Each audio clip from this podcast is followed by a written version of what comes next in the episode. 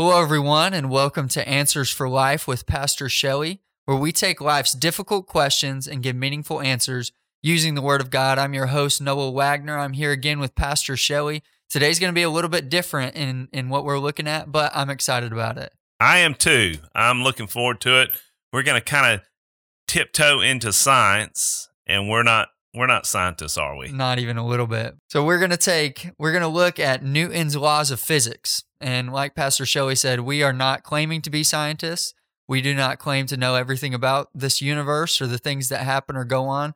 But we're going to take these these laws of physics, these laws of motion, and we're going to kind of spiritualize them. That's right. We are going to take these laws and we're going to look at them through the lens of the Scriptures. Yes, absolutely.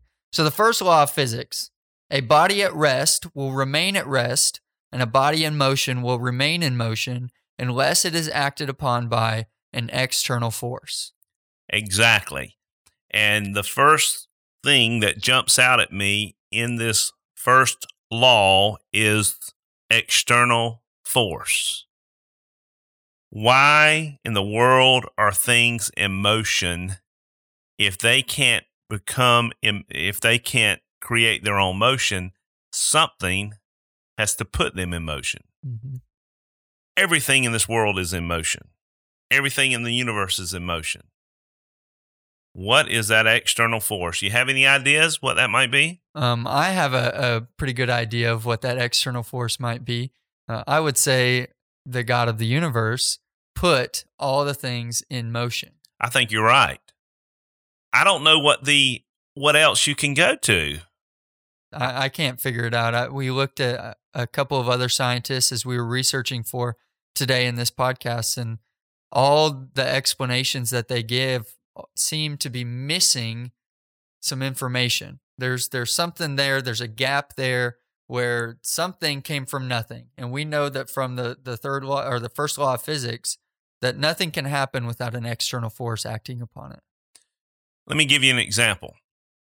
Let's say Noah is home alone in the middle of the night, dark outside. Sound asleep. Sound asleep.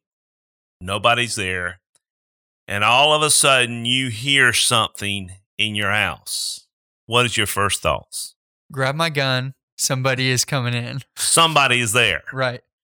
You're not sitting there in bed or laying there in bed saying, well, I guess something in my house just decided to move. Right. No. A child, a child understands this first law. Child laying in bed at night, child hears something goes bump in the night. Immediately, that child is in fear that somebody is in the room. Absolutely. There has to be an external force. Genesis one one, in the beginning, God created the heavens and the earth. The earth was without form and void, and darkness was over the face of the deep, and the Spirit of God was hovering over the face of the waters. And then that that Genesis one goes through exactly how God put into motion, the external force being God, put into motion all the things that exist that we can see and that we can experience today. In science class in high school, we learned of the Big Bang Theory, which um, sounds good when you first hear it as, okay, that's how it all got going in motion. Um, but even the Big Bang Theory needs somebody to light the fuse, mm-hmm. which is an action, is a motion, is a movement in itself.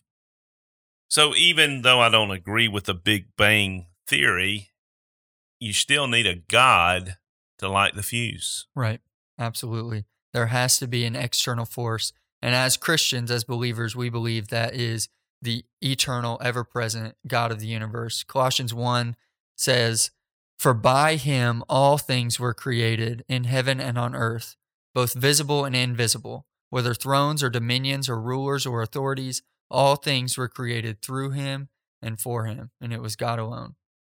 So that was the first law of physics. The second law, the force acting on an object is equal to the mass of that object times its acceleration. You've probably heard this in class, F equals M A. That's that, right. That's, that's a law of force equals mass times acceleration. And basically what we're going to talk about is the amount of force needed to make the amount of mass move at a certain speed. Exactly. This law number two is the reason I do not go to a gym and work out on weights. That's why, because I'm telling you, this law, it takes force to lift up those heavy, heavy weights. And absolutely, I'm not a weightlifter. But I do understand it. It's real simple that uh, that it takes, the bigger the object is, the more force it takes to move right. the objects. And we have some big objects in our universe. We sure do. The Earth, just to give you an example, the Earth is uh, six times ten to the twenty-fourth power kilograms, or one point three times ten to the twenty-fifth power pounds. Uh, that is equivalent to, write down the number thirteen. Okay. And then twenty-four zeros behind it. A lot pounds. Of zeros. Wow. Yes. So the Earth, very heavy. Very heavy. Jupiter, the biggest planet in our solar system, weighs approximately three hundred eighteen Earths. three hundred eighteen Earths. The weight of Jupiter is one point eight nine eight times ten to the twenty-seven kilograms. I mean, it is a big planet. It weighs a lot, three hundred seventeen point eight mole, uh, which is a, a scientific equation. Yeah, we don't know what that is. Basically, it's it's massive. It's very, very big. That's now, all we need to know today. Now get this. The sun yep. is the equivalent of three hundred thirty thousand Earths. Wow. So Jupiter is three hundred eighteen Earths. Mm-hmm. The sun is three hundred thirty thousand Earths. It's one thousand forty-eight Jupiters. It is so big that it actually takes up ninety-eight point eight percent of mass in our solar system. So we know by law number two, for those objects to be in motion, something bigger than those objects have to put them in motion. Absolutely. The force has to be great to put them in motion, and not only just put them in motion, but sustain them in motion, keep them going in motion. Uh, Colossians one, again, it talks about, for by him all things were created. And then in verse seventeen, and he is before all things, and in him all things are sustained. That's right. All things hold together. So not only did God create everything in Genesis one, uh, but he also put them all in motion. He put all the objects in motion, and then he then sustains them for all time. In motion, in order. Mm, oh, yeah. Not just out there going somewhere, nowhere.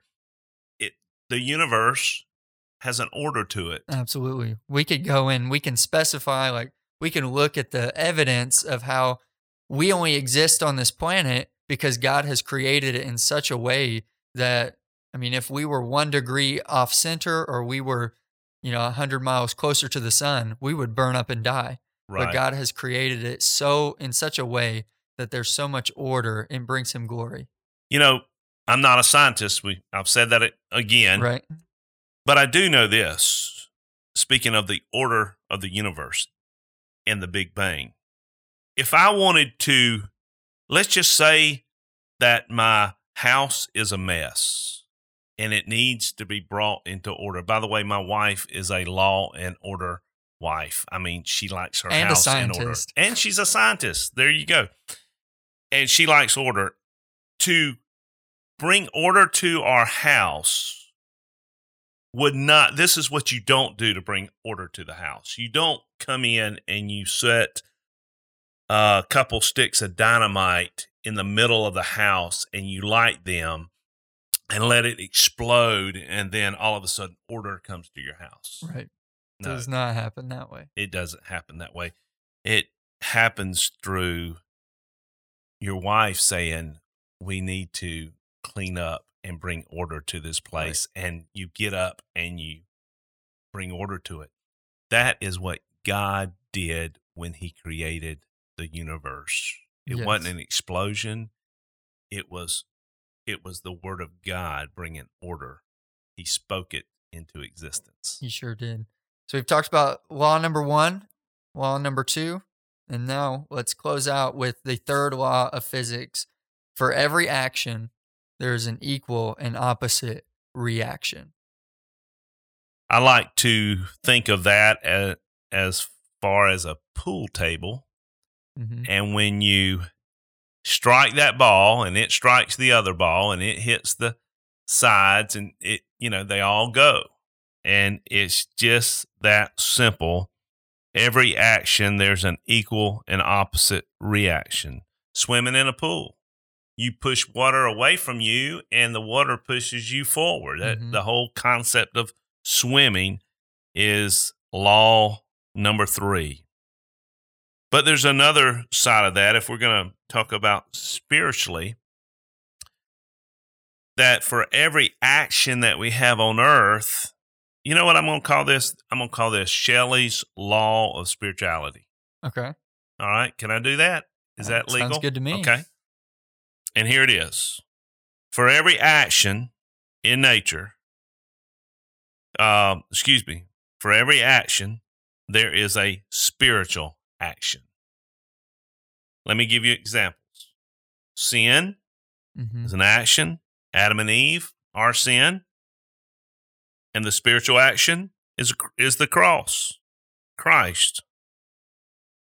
Confession, an act, act of confession. We confess our sins. It says this, He is faithful and just to forgive our sins and cleanse us from all unrighteousness.